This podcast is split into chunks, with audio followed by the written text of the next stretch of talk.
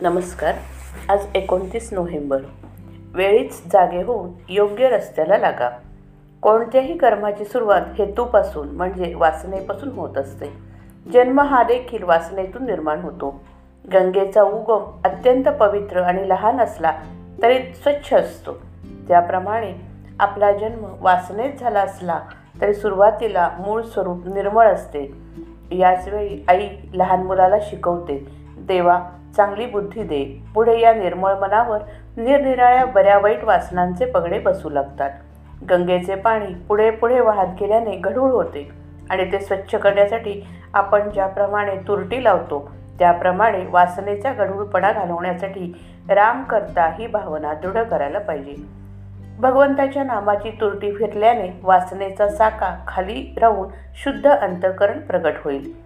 गेल्या जन्मात मी जी काही पापे केली असतील ती आता भोगतो आहे असे नुसते म्हणून जगण्यात अर्थ नाही. कारण त्यामुळे आपण पुढच्या जन्माची तयारीच करीत असतो.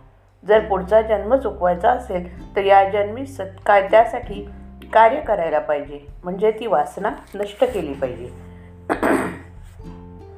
सत्तावान श्रीमंत वैभववान माणसे सुखी असतात हा नुसता भ्रम आहे. जोपर्यंत यांना भगवंताचा आधार नसतो तोपर्यंत या सर्व गोष्टी कुछ कामाच्या अस आहेत. आपल्या प्रापंचिक सुख आहे ते दिसायला वरवर बाळसेदार दिसते.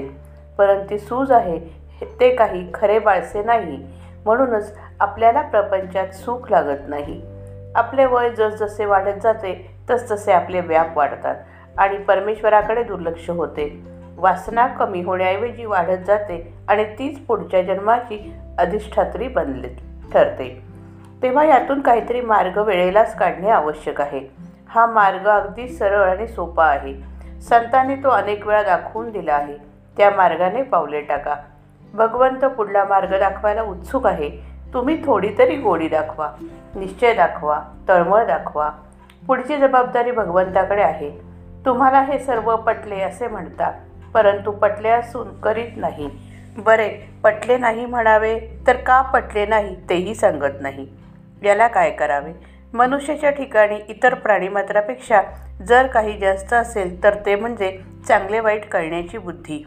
तेव्हा तुमच्या बुद्धीला पटूनही जर तुम्ही तसे वागला नाही किंवा नुसता प्रयत्नही केला नाही तर तो दोष सर्वस्वी तुमचाच नव्हे का? म्हणून मला पुन्हा सांगावेसे वाटते की वेळेला जागे होऊन योग्य रस्त्याला लागा. भगवंताच्या नामात राहून सर्व काय ते करा. हेच माझे शेवटचे सांगणे आहे. नामावर बळकट श्रद्धा ठेवून परमार्थ करूया. नाम न सोडता इतर गोष्टी करू. श्रीराम जय राम जय जय राम.